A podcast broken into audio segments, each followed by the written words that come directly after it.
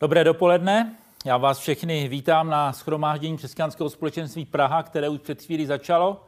Jsme nedlouho po novém roce, je teprve 3. ledna a tak ještě vzpomínáme na Vánoce, na Silvestra, vzpomínáme na to, co se stalo v tom minulém roce a co jsme v tom minulém roce prožili. A může se nám stát, že v těch vzpomínkách v té minulosti prostě nějak uvázneme. Někdo uvázne v těch negativních věcech. Eh, začne se litovat a eh, stěžovat si. A určitě ten minulý rok byl těžký. Ty koronavirová opatření zasáhla prostě každého z nás. Česká republika má skoro 12 tisíc mrtvých v souvislosti s tou koronavirovou nákazou a to je skutečně strašné číslo. Ale může se také stát, že někdo uvázne v těch pozitivních věcech. Vzpomíná, co bylo prima, vzpomíná, jaký to bylo úžasný o Vánocích a vlastně zaujme takový postoj, dobře už bylo. A já se proto dneska nechci moc dívat do minulosti, když to taky krátce udělám, ale rád bych se podíval dopředu. Podíval na to, co je před námi. Takže Vánoce a Silvestr, ty už jsou za námi a máme začátek nového roku. Máte nějaký program na ten rok 2021? A já teď nemyslím nějaké předsevzetí ve smyslu, že se někdo rozhodne, že začne letos hubnout a pak se na konci roku zváží a zjistí, že má o pět kilo víc než na začátku. E, to nemám na mysli. Mám na mysli, jestli jste e, e, přemýšleli o něčem, čím by, se, čím by se ten rok dal nějak naplnit. A já o tom přemýšlel a vzpomněl jsem si na krále Davida, to byl muž, který měl spoustu úkolů, byl král a určitě s tím se pojilo spousta takových praktických věcí, které musel dělat. Ale on měl určitý plán, měl určitý program a o tom jeho programu se dozvídáme v Žalmu 103.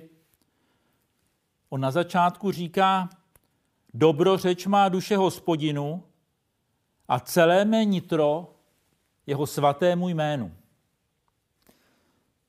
mluví k duši. Duši vnímáme jako sídlo rozumu, citu a vůle.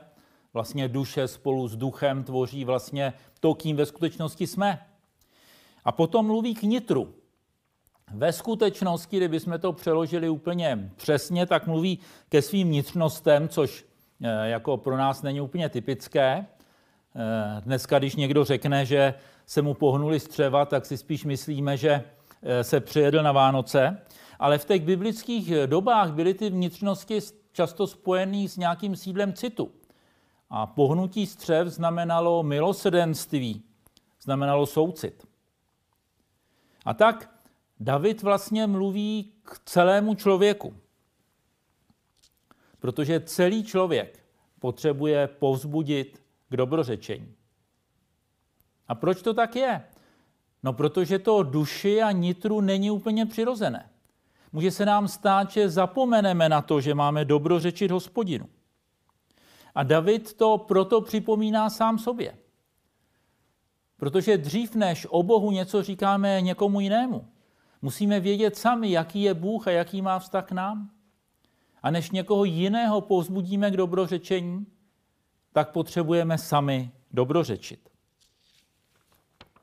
A David, aby mohl dobrořečit, tak si připomíná některé věci.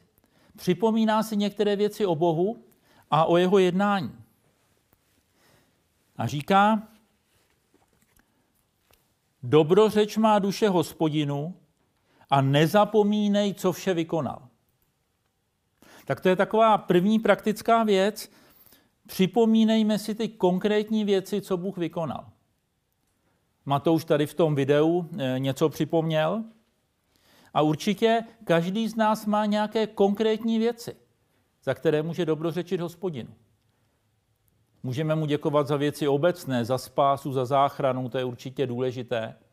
Ale zkusme si vzpomenout na něco konkrétního. Zkus si vzpomenout, co Bůh konkrétně v minulém roce pro tebe udělal.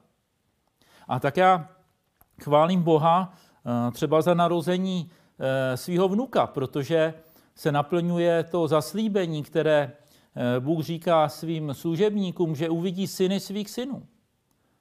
Pak jsem Bohu vděčný za to, že jsme jako rodina prošli tou koronavirovou nákazou a nebylo to pro některé úplně příjemné, ale prošli jsme s tím ještě relativně dobře. A podívejme se na další věci. David říká o Bohu, on odpouští všechny tvé viny, on uzdravuje všechny tvé nemoci. O těch vinách ještě podrobněji mluví prorok Micheáš. On říká, kdo je Bůh jako ty, který snímá vinu a pomíjí přestoupení ostatku svého dědictví. Nebude držet neustále svůj hněv, protože má zalíbení v milosedenství.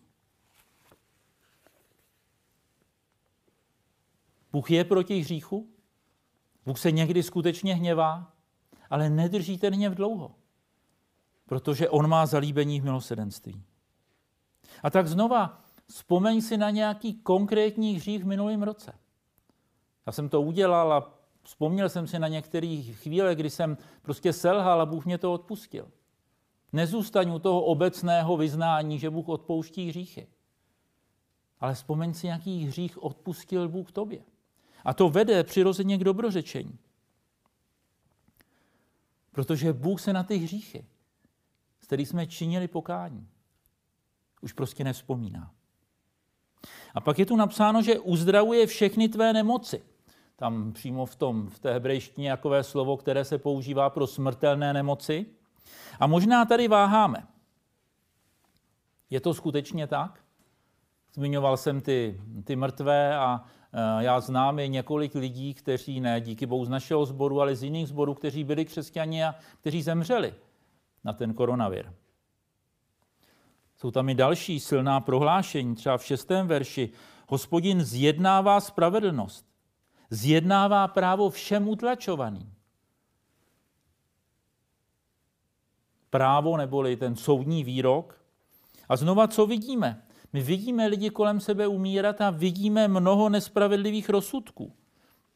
Pán Ježíš to potvrzuje, když eh, v tom kázání nahoře říká ty blahoslavenství, tak říká, že blahoslavení jsou ti, kteří lační spravedlnosti, že oni budou nasyceni. Kdyby teďka tu byla plná spravedlnost, nemusíme po ní lačnět. A tak o čem to tu David mluví? Já si myslím, že David připomíná to, připomíná svý doši boží vůli a boží povahu. Protože ta boží vůle je uzdravení. A ta boží povaha je spravedlnost. A proto si myslím, že můžeme a máme očekávat uzdravení a spravedlnost i na této zemi. A viděl jsem kolem sebe za ty roky, co Boha znám, nadpřirozený uzdravení. A já sleduju taky dost tu situaci ve světě, kde jsou křesťaní pro následování a za ně mohl modlit a Eh, speciálně Pakistán je taková země, kde je hodně zákonů proti křesťanům. A možná jste třeba před nějakou dobou sledovali tu eh, kauzu ohledně křesťanky Asia Bibi, která byla odsouzená k trestu smrti za rouhání a nakonec byla propuštěna. Ten soudce vynesl spravedlivý rozsudek a propustil ji, přestože mu za to hrozili smrtí a e, musí mít nějakou ochranu a skrývat se. Prostě Bůh se zastává spravedlivých. A můžeme mít tu jistotu pro věčnost, že ty nemoci, které nebudou uzdravený tady, a ta spravedlnost, která nedojde naplnění tady, se naplní v Božím království. Žádná své vole se nestratí a žádná spravedlnost nebude zapomenutá. A David dál mluví o hospodinu od čtvrtého verše. On vykupuje z jámy tvůj život korunuje tě milosedenstvím a slitováním. On napájí tvé trvání dobrem. Tvé mládí se obnovuje jako mládí orla. Ten orel, kterého, který obnovuje svoje mládí, tak to je taková, eh, takový oblíbený text. Je kolem něho mnoho nesmyslů. Možná už jste někdy slyšeli na to i nějaké kázání. Pamatuju si jednoho kazatele, jak velice dynamicky mluvil o tom, jak ten orel potřebuje nový zobák, tak se rozletí proti skále, udeří do té skály, ten zobák se mu ulomí a naroste mu nový. Jenomže víte, jak by dopadl orel, který by v plné rychlosti narazil do skály?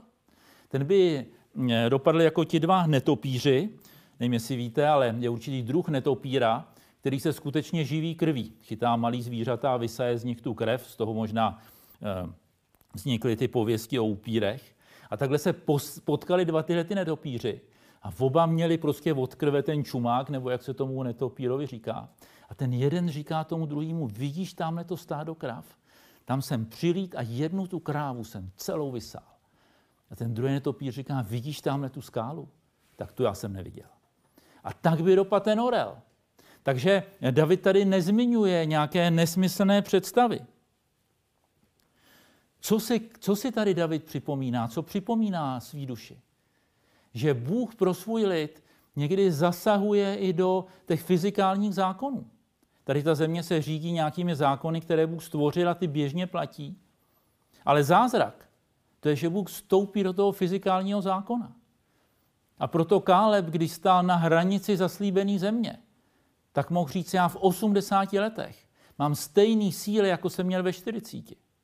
To není normální, ale Bůh to tak učinil v jeho případě. On dalších pět let dobýval tu zaslíbenou zemi, když na konci už Hebron nevedl tu armádu on, ale jeho budoucí zeď. Tak to je prostě zázrak. A v božím slovu eh, čteme o božích služebnících, když umírali, že umírali staří a sytí dnů. A co to znamená, že někdo sytý dnů? Sytý člověk není přežraný člověk. Sytý člověk je ten, který ví, že má dost. Že naplnil svůj život. Vstoupil do všech božích plánů. Prostě na téhle zemi udělal to, co měl a odchází odpočinout ke svému pánu. A to je něco, na co se těším. Protože pokud pán nepřijde v dohledné době a doufám, že jo, a byl bych velice rád, kdybych zažil jeho příchod na téhle zemi, ale jestli se to nestane, tak za nějakých 30 let, až vstoupím do všech božích plánů, který tady Bůh pro mě má, tak prostě k němu odejdu. A počítám, že do té doby mě Bůh bude korunovat milosedenstvím, napájet dobrem a obnovovat moje síly. A proč s tím počítám? No protože soucitný a milostivý je hospodin. Pomalý k hněvu a velkého milosedenství. Nebude se pořád přijít a nebude se hněvat věčně. Nenakládá s námi podle našich hříchů. Neodplácí nám podle našich provinění. Vždyť jak vysoko jsou nebesa nad zemí, tak mocné jeho milosedenství nad těmi, kdo se ho bojí. Jak daleko je východ od západu, tak od nás vzdálil naše přestoupení. Rozmohlo se jeho milosedenství. Kde to je úžasný. To boží milosedenství se klene nad celou zemí. Vidíš takového Boha? Viděl jsi takového Boha v tom minulém roce? A vidíš takového Boha na začátku tohohle roku. Pokud ho takového vidíš, tak jak by bylo možné mu nedobrořečit. Protože takovýhle, takovýhle Bohu sloužíme, takového Boha známe. A takový Bůh je i v tom začínajícím roce 2021. Jako má otec soucit se svými syny, tak se slitovává hospodin nad těmi, kdo se ho bojí. Obraz otce, který se slitovává nad svými syny, to je častý obraz Bible. Otec se někdy rozlobí na svoje děti, že ty děti dělají hlouposti, ale nic to nezmění na tom, že jsou to prostě jeho děti. Prostě moje děti zůstávaly mýma dětma. Ať byli zrovna hodní, nebo to s nima zrovna bylo těžké. A stejně tak je to s námi. Pokud patříš Bohu, pokud jsi jeho syn nebo dcera, tak se on na tebou slitovává. On vidí tvoje hlouposti a přece si pořád jeho milovaným dítětem. A, a on je na tvé straně. Záleží mu na tobě.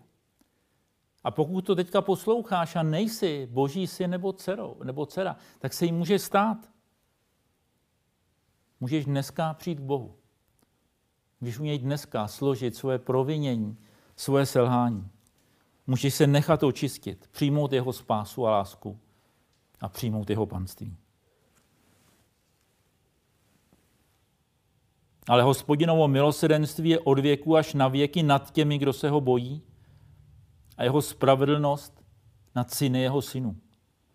Nad těmi, kdo zachovávají jeho smlouvu a pamatují na jeho přikázání, aby je plnili. Bůh v některých věcech nedělá rozdíl a v některých rozdíl dělá. Jeho láska je ke všem. Pán Ježíš dosvědčuje, že Bůh tak miloval svět, že dal svého syna. On ho skutečně dal. Dal ho za celý svět. On ho dokonce dal za své nepřátele. Dokonce za ty, který stojí proti Bohu. Taky za ty zemřel Ježíš. Ale potom dělá určitý rozdíl.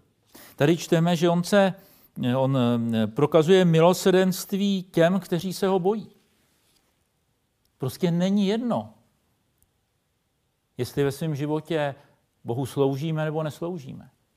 Bible hodně mluví o tom, co znamená bát se hospodina. Dneska nemáme čas o tom mluvit. Ale bázeň hospodina, hospodinu, ta se neprojevuje tím, že vždycky v neděli v 10 klepneš na počítač a posoudíš případně, jestli ta kapela to udělá dobře a ten kazatel to dobře vymyslel a ten za tou kamerou byl šikovnej mý, nebo osvětlovač a ten dostavěl tu scénu. Bázeň před hospodinem je, že skutečně vidíme, jaký on je. Ve své svatosti, ve své moci, ve svém milosedenství a ve své lásce.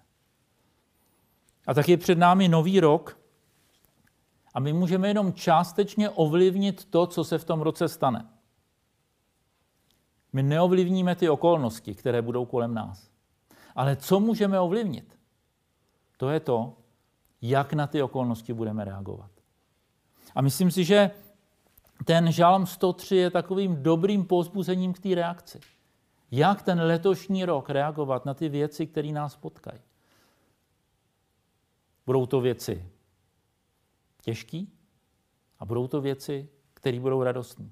Myslím, že každýho z nás nějakou mírou potká obojí, ale v každé té chvíli můžeme dělat to, k čemu vyzýval David. Dobrořečte hospodinu jeho andělé. Vy mocní hrdinové, kteří činíte jeho slovo, poslušní jeho slova. Dobrořečte hospodinu všechny jeho zástupy. Vy, kdo mu sloužíte a činíte, v čem má zalíbení. Dobrořečte hospodinu všechny jeho skutky, na všech místech jeho vlády.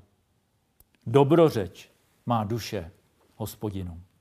Hospodine, a my tě vyvyšujeme a chválíme. My ti děkujeme, že jsi přidal ten minulý rok a děkuji ti, že máme nový rok. Děkuji ti, pane, jestli nás provedl věcma, které byly těžké, ale taky věc, dal věci, které byly radostné. A děkuji ti, že se nic nezměnilo na tom, že se tvoje milosedenství klene na celou zemi. Děkuji ti, že ty se slitováváš.